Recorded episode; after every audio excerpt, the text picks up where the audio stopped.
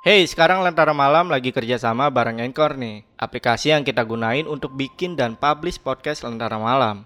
Di sini gue mau kasih tahu bikin podcast gampang banget dan 100% gratis. Semua yang kita butuhin buat bikin podcast tersedia lengkap di Anchor, termasuk distribusi ke Spotify dan platform podcast lainnya. Yuk, download aplikasi Anchor sekarang dan bikin podcast kalian segera. Ah, siap kembali lagi bersama Lentera Malam bareng gua Adit dan Jamal Yo, kenapa siap bangsat? di, di episode 199 ya Mal ya? 199. Besok kita upload ke yang 200 Idih, gokil udah Nggak- sampai nggak berasa ya? Iya, udah sampai sejauh ini kita, cuy. Alhamdulillah lah Walaupun cuma re-upload doang dari Youtube Dan ada tambah-tambahan sekarang gitu. Iya iya iya Ini mungkin membuat kalian lebih resah cuman ya Tetap harus nikmatin karya Iya. Lentera Malam lah Karena semoga bisa menghibur kalian ya Mal ya Iya, betul, betul banget. Lu kali ini mau bawain apa Mal? Cerita apa Mal? Gua kali ini bakal ceritain eh, jadi katanya nih ya. Hmm. Ini adalah salah satu urban legend dari Pekalongan, cuy. Pekalongan Pekalongan. Kota Batik. Kota Batik ya. Oh, iya Kota benar. Citer juga dia Iya. Apa yang lo tahu dengan Citer di Pekalongan memang? Karena gue dulu main PB Point blank ah. Itu isinya orang pekalongan semua yang nge-cheat bangsat emang Wah, bah. Parah emang Oh, lu pernah ini juga dong? Berarti apa komunikasi gitu ya? Enggak juga sih Oh, enggak juga. Gue kira lu kan biasanya ngobrol-ngobrol juga kan? Iya Ya udah lanjut lanjut gimana gimana Tadi udah dipotong anjir Gak apa-apa Iya, anjir. iya. Am, jadi ini gue bakal ceritain salah satu urban legend dari Pekalongan eh, tentang jaga tikar mayit nih cu. Anjir Mm, Dan ini dialami sama salah satu narasumber namanya Wira. Ya ya Wira gue kenal Wira. Yang penulis ya Iya betul. Eh, juga udah sempat kita undang juga kan. Iya, iya, dia. betul. Em, dan eh, dia ini cerita pada saat usia itu 8 tahun. 8 tahun 8 tahun cuy. Jadi eh, suatu hari mbahnya itu meninggal Mbah Kakung. Si Mbah Kakung itu meninggal dan arwahnya tuh gentayangan. Wah anjir Ngeri sih emang kalau anggota keluarga gentayangan sih Iya. Itu ada sebabnya Eh nanti deh sebabnya di- pas dicerita aja deh Kalian denger kenapa bisa sampai gentayangan ya Karena Iya. ceritain tuh kan Mm-mm, bener-bener. Iya iya iya Dan itu eh, ini sih keluarganya, saudara-saudaranya itu, mbah-mbah yang lainnya itu, itu menyarankan untuk melakukan ritual jaga tikar mayit ini supaya arwah simbahnya itu nggak gendayangan, cuy. Oke, gua mungkin gua perjelas sedikit ya. Ini mungkin kalau buat kalian yang baru denger tikar mayit itu, tikar mayit itu biasa yang dipakai buat alas kan mal tuh. Iya, alas Yang yang bisa buat alas Mm, jenazah. mm, mm, bener. Dan itu bekas si mbahnya. Berarti mbahnya udah nggak ada nih. Udah nggak ada. Udah nggak ada. Jadi cuma tikernya aja yang dijagain nih berarti. Iya, betul. Dia tidur di atas tikar tersebut. Anjir, itu tradisi atau kepercayaan atau apa daerah situ gitu? Katanya sih urban legend atau mitos sih, cu. Tentang tikar mayit itu. Iya, betul. Kalau orang yang tidur di tikar mayit itu bakalan eh, istilahnya gini, ini kan karena mbahnya ini kan meninggal nih ya, Mm, mm. dan si mbah ini katanya sayang sama si Wira. ya, ya. Nah Wira itu kan ke situ pada saat mbahnya udah meninggal. Nggak Dan ketemu? belum- dan belum sempet ngelihat Wira, ya, ya, ya. ya kan? Nah ini mbahnya meninggal dan supaya mbahnya nggak gentayangan lagi, nah si Wira itu harus tidur di Anjir. Untuk lengkapnya ntar dicerita aja deh. betul. Ini ini gue jamin ini cerita seru banget sih cuy. Iya, iya, iya, iya. Pekalongan ya kan? Pekalongan. Tahun 2008 ini. Iya, siapa yang meragukan kisah-kisah mistis dari Jawa? Wah, itu mengepik banget sih. Bener-bener. Sama Kalimantan mungkin kalau Indonesia ya terkenal ya Jawa, Kalimantan, Kalimantan, Sumatera ada nggak ya? Sumatera ada ya. Sumatera tuh kayak kayaknya harimau harimau gitu. Harimau ya, Siluman harimau. Siluman ya? ya, iya, iya. iya. Heeh, heeh. Mungkin kalau Papua gue belum pernah denger ya Papua apa ya? Papua hantu koteka mungkin cuy. Wah anjir. Apa itu daun apa? Daun sulap itu. daun, aduh, Aduh daun lupa gua. apa ya? Ayo, Daun, ayo, daun, ayo. daun, Daun apa cuy? daun bungkus. Daun bungkus itu. Aduh. Buat anda yang ingin membesarkan anunya, silakan pakai daun bungkus. Gue tau dari YouTube ya Panji ya, Iya, dia. iya, Panji bener. yang bahas ya. Stand up ya. Iya iya iya. iya. Dan itu berarti urban legend juga tuh cuy. Nah, urban legend tuh. Iya, Urban karena legend. legendanya itu bisa membesarkan anumu. Iya. urban legend tentang titit. Iya iya. Sulawesi mungkin gue belum pernah dengar kali gue Sulawesi ya. Sulawesi, iya jarang tuh ya. Iya iya iya. Mungkin kalau buat kalian yang orang Sulawesi pendengar nih, bolehlah cerita-cerita sedikit urban legend dari Sulawesi karena gue kayak nggak terlalu sering denger deh. Kalau kalau Kalimantan tuh leak kan? Eh leak ya yang terbang ya? Eh bukan leak. Palasik gitu ya kali ya? Kuyang, kuyang. Kuyang, kuyang. Apa Sumatera kuyang juga kayaknya juga ya?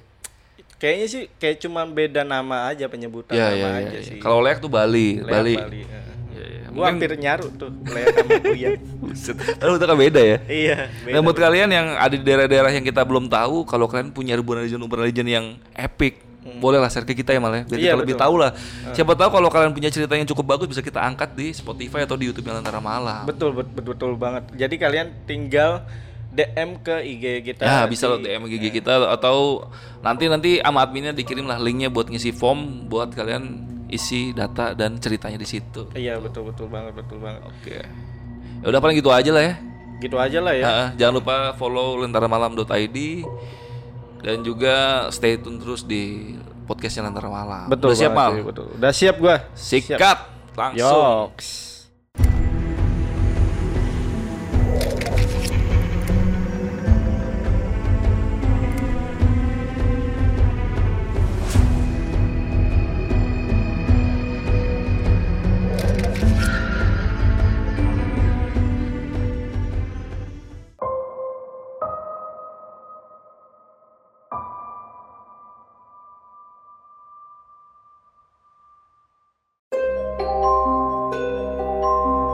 Kejadian ini merupakan kisah nyata yang dialami oleh Wira saat Simba Kakung atau kakeknya Wira ini meninggal dunia.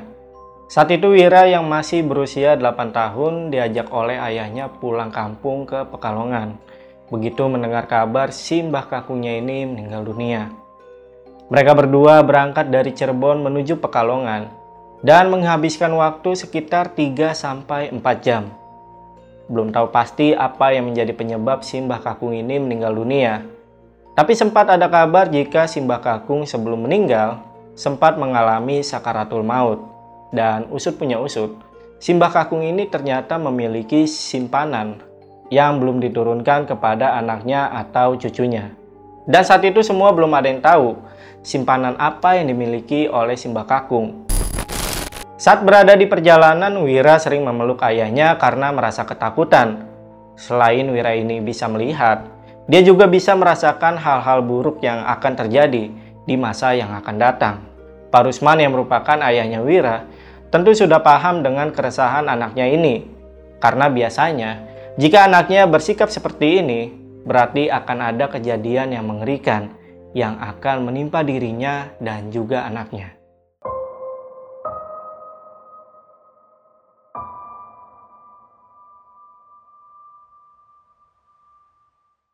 Singkat cerita, ketika Wira sudah tiba di salah satu desa di Pekalongan, Wira melihat banyak sekali warga yang menggunakan kain serba hitam, beserta baskom yang ditutupi oleh kain. Baskom itu berisi beras, yang menandakan bahwa ada seseorang yang telah meninggal dunia di desa tempat tinggal kakeknya. Dan ternyata benar. Ketika Wira dan ayahnya sampai di rumah Simbah, di situ sudah ramai oleh warga sekitar. Wira yang melihat Simbah kakunya meninggal, dia kemudian menangis dan berkata, Simba belum mati ayah. Awalnya Pak Rusman gak percaya dengan apa yang dikatakan oleh Wira. Dia mengira saat itu Wira hanya sedang merasa sangat sedih ketika mendapati kakeknya sudah meninggal dunia. Saat Pak Rusman masuk ke dalam rumah, dia bertemu dengan saudara-saudara lainnya. Dan sesuai adat Jawa yang berlangsung, seorang cucu yang memiliki ikatan batin terhadap kakeknya tidak diperkenankan untuk melihat jasad kakeknya. Dan Wira sendiri pun dilarang oleh Mbak Utinya untuk melihat langsung jasad Simbah Kakung. Jangan sampai Wira lihat Simba Kakung. Nanti arwah Simba Kakung tidak tenang. Pak Rusman akhirnya membawa Wira keluar supaya si Wira ini tidak melihat jasad Mbah Kakungnya. Tapi ternyata Wira sudah melihat sosok Simbah Kakung yang sedang berdiri di dekat jasadnya sambil melambai-lambaikan tangannya ke arah Wira. Dan juga sosok Mbah Kakungnya sempat berkata, Nak, kemari. Simbah mau cium dulu sebelum dikubur. Wira langsung menutup matanya karena dirinya merasa ketakutan ketika melihat sosok Simbah Kakung. Wira pun memberitahu ke ayahnya. Yah, tadi Simba manggil-manggil Wira. Dia minta cium pipi Wira dulu sebelum dikubur. Perkataan Wira kali ini membuat Pak Rusman merinding. Dia mencoba mengalihkan perhatian Wira terhadap Mbah Kakunya, supaya ingatannya sedikit lupa akan sosok Mbah Kakung.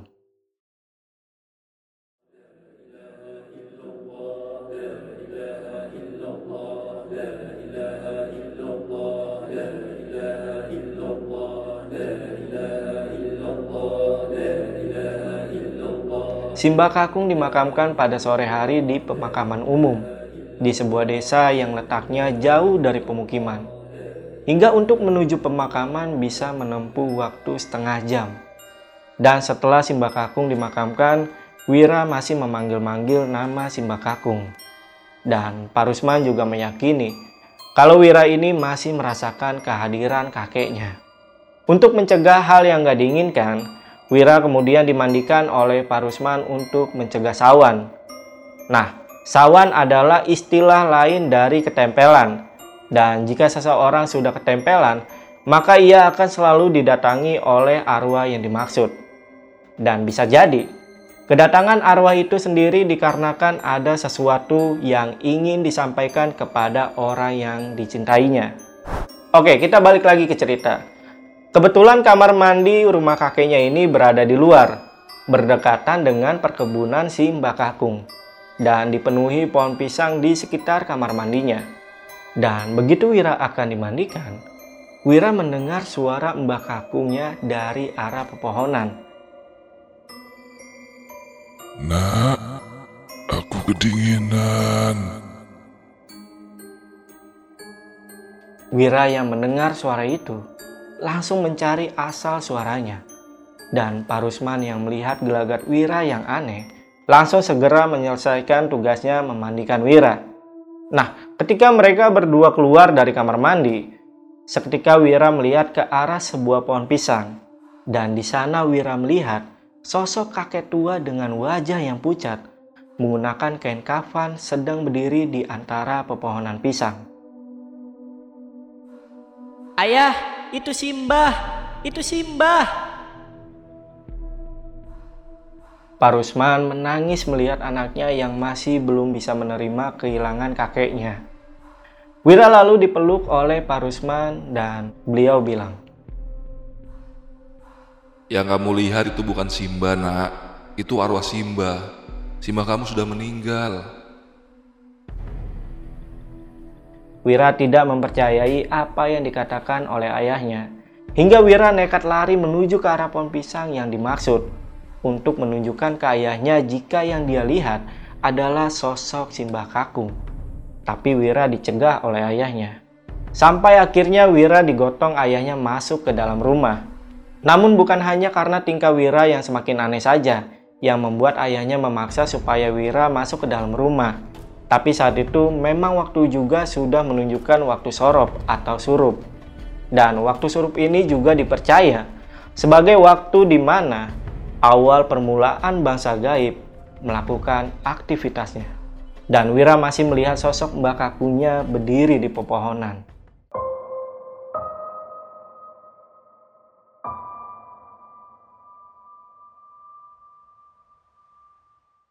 Menurut Pak Rusman setelah dibawa masuk rumah, Wira ini sering menatap ke arah jendela rumah.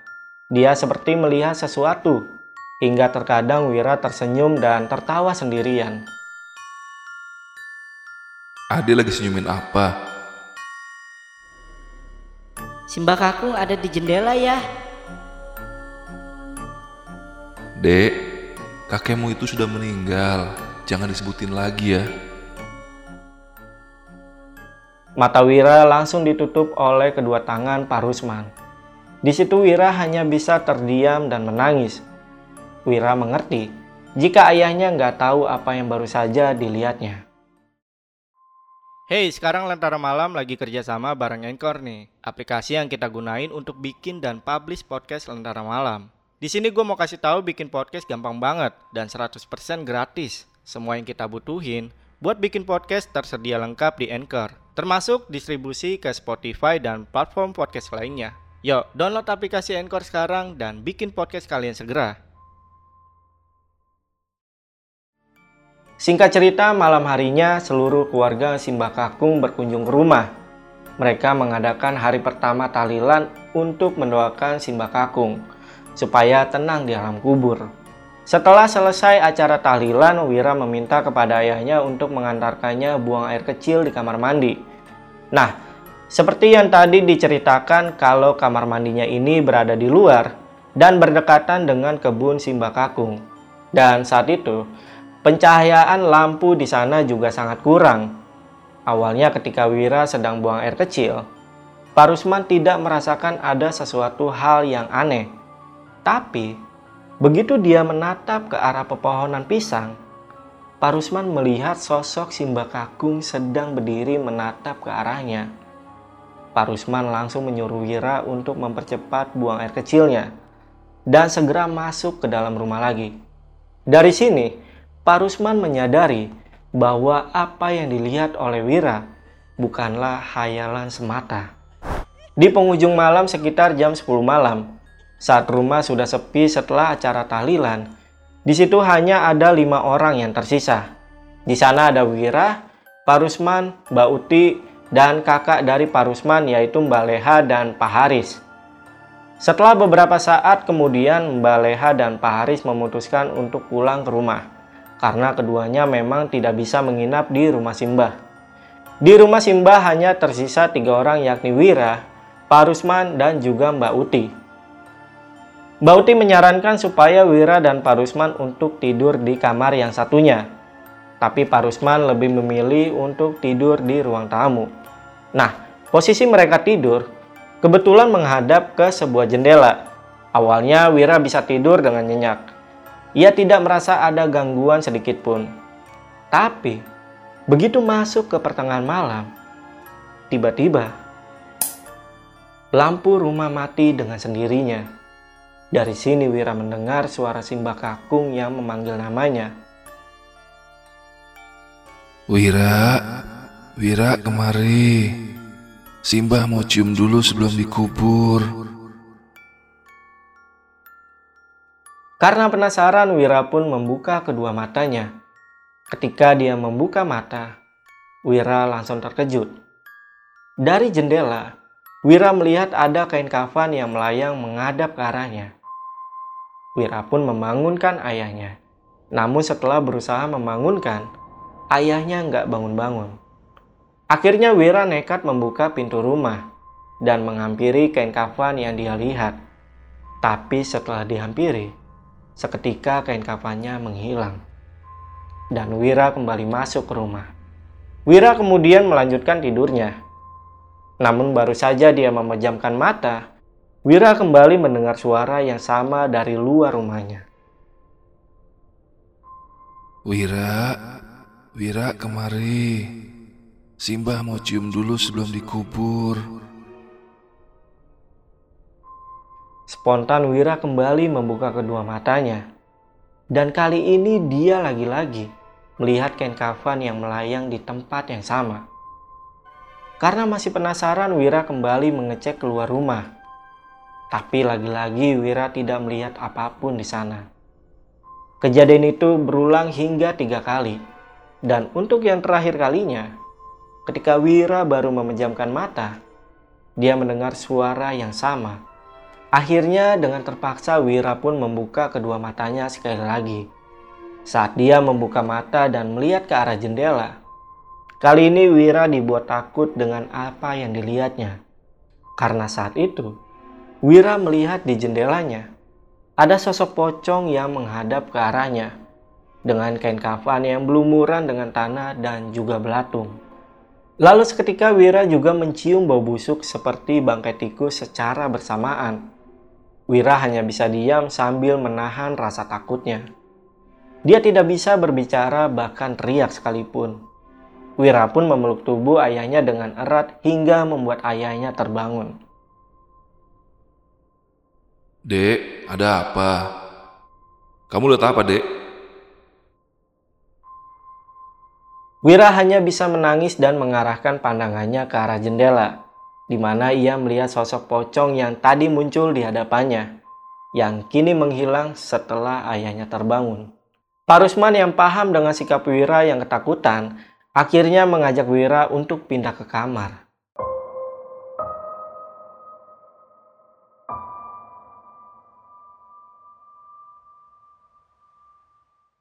Keesokan harinya, saat pagi hari Pak Rusman dibuat terkejut karena melihat sepanjang depan rumah Simbah Kakung penuh dengan jejak lemah mayat atau tanah kuburan yang masih basah.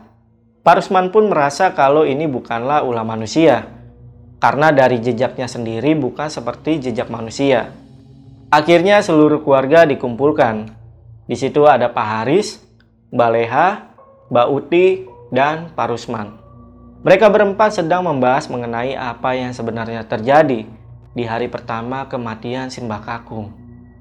Mbak Uti berasumsi bahwa Simbah Kakung masih merindukan seseorang yang mungkin belum bisa ia temui, sehingga arwahnya masih bergentayangan di sekitar rumah. Mbak Uti juga memberitahu bahwa sebelum Simbah Kakung meninggal, dia ingin bertemu dengan Wira untuk terakhir kalinya dan apa yang dilihat oleh Wira ternyata itu adalah sosok Simbah Kakung. Lalu di saat hari di mana Simbah Kakung meninggal, Mbak Uti juga sudah melakukan kesalahan karena sudah melarang Wira untuk melihat jasad dari Simbah Kakung untuk terakhir kalinya. Walaupun itu pantangan, tapi setidaknya bisa merubah kejadian janggal yang sedang menimpa mereka. Mbak Uti pun meminta maaf ke Wira karena sudah melarang dirinya untuk melihat jasad Simbah Kakung. Dan saat itu Pak Haris menyadari bahwa memang satu-satunya cara supaya Simbah Kakung tenang adalah dengan mengantarkan Wira tidur di kamar dan ditikar bekas jenazah Simbah Kakung. Nak, kamu mau kan malam ini tidur di tikar mayat Simbah Kakung supaya Simbah bisa tenang kamu ini gila, Riz. Mana mungkin Wira berani? Tapi mas, jika Wira menolak, Simba akan datang lagi. Benar kan, Mbah? Apa yang dikatakan Leha memang benar. Cara satu-satunya agar Simba Kakung tenang adalah dengan cara Wira tidur di tikar tempat di mana jasad Mbak Kakung direbahkan. Pak Rusman tidak menerima keputusan itu. Dia takut karena Wira yang saat itu masih berumur 8 tahun akan mengalami trauma yang luar biasa. Nah, jaga tikar mayat sendiri adalah sebuah tradisi kuno yang bertujuan untuk menenangkan arwah yang sedang gentayangan dan biasanya, orang yang memiliki hubungan atau ikatan batin terhadap si arwah, maka ia harus melakukan jaga tikar mayit supaya arwahnya bisa tenang.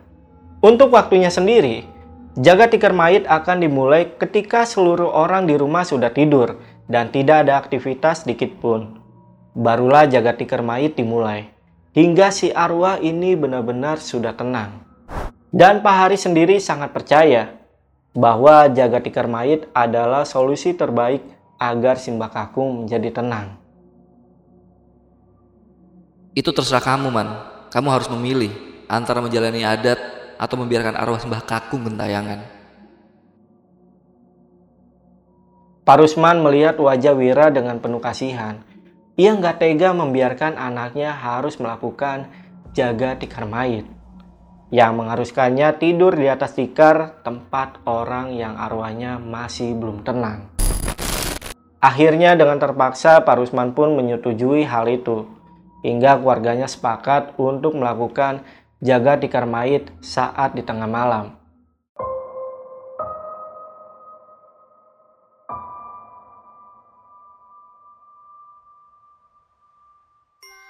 Singkat cerita, malam harinya Wira sudah mulai ketakutan dia tidak bisa membayangkan seperti apa rupa dari Simbah Kakung yang akan hadir di malam ini.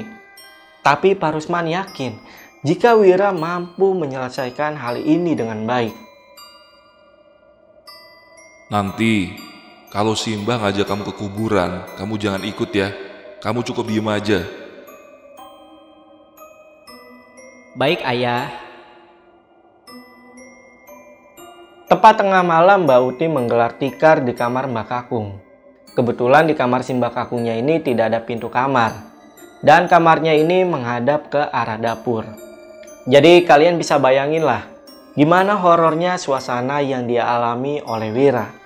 Sebelum jaga tikar mait dimulai, Mbak Uti meminta kepada Wira untuk tidak menuruti apa yang diminta oleh si Mbak Kakung. Wira hanya mengangguk dan mengikuti perintah dari Mbak Uti dan juga ayahnya untuk menghindari ajakan dari Simbah Kakung.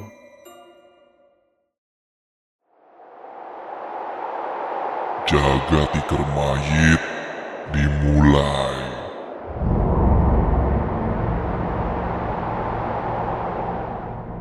Lampu rumah sudah dimatikan dan tidak memakan waktu yang lama. Pintu belakang rumah terbuka dengan sendirinya.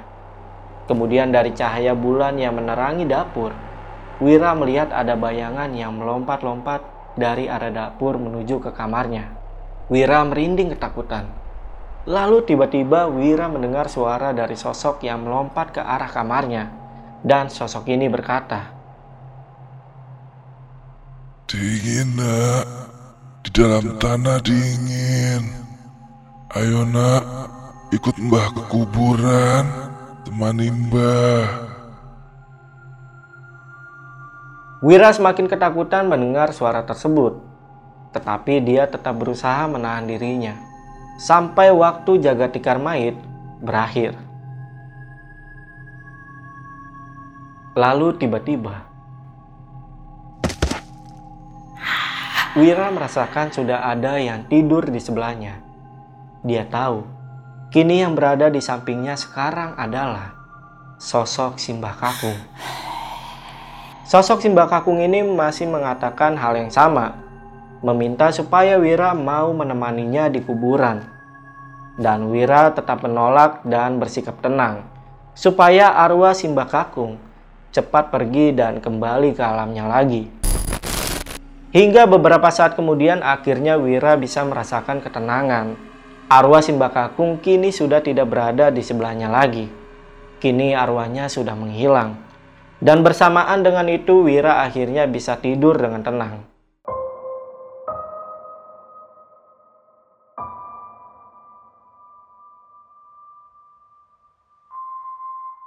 Keesokan harinya Mbak Uti, Pak Haris, Mbak Leha, dan ayahnya memeluk Wira setelah menyelesaikan jaga tikar mayit.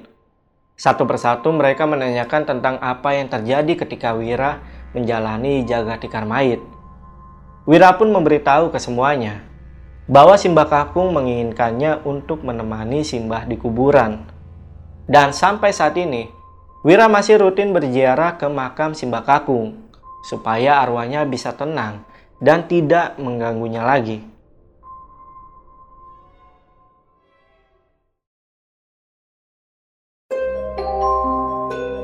Oke, itu tadi cerita dari Wira mengenai ritual jaga tikar mait yang dijalaninya saat masih berumur 8 tahun. Dan tadi juga sempat disinggung kalau ritual jaga mait ini adalah salah satu urban legend yang ada di Pekalongan. Dan kalau pasukan Lentera Malam yang tahu urban legend tersebut, kalian bisa langsung aja ketik pendapat kalian di kolom komentar. Yaudah, gue Jamal dari Lentera Malam pamit. Bye.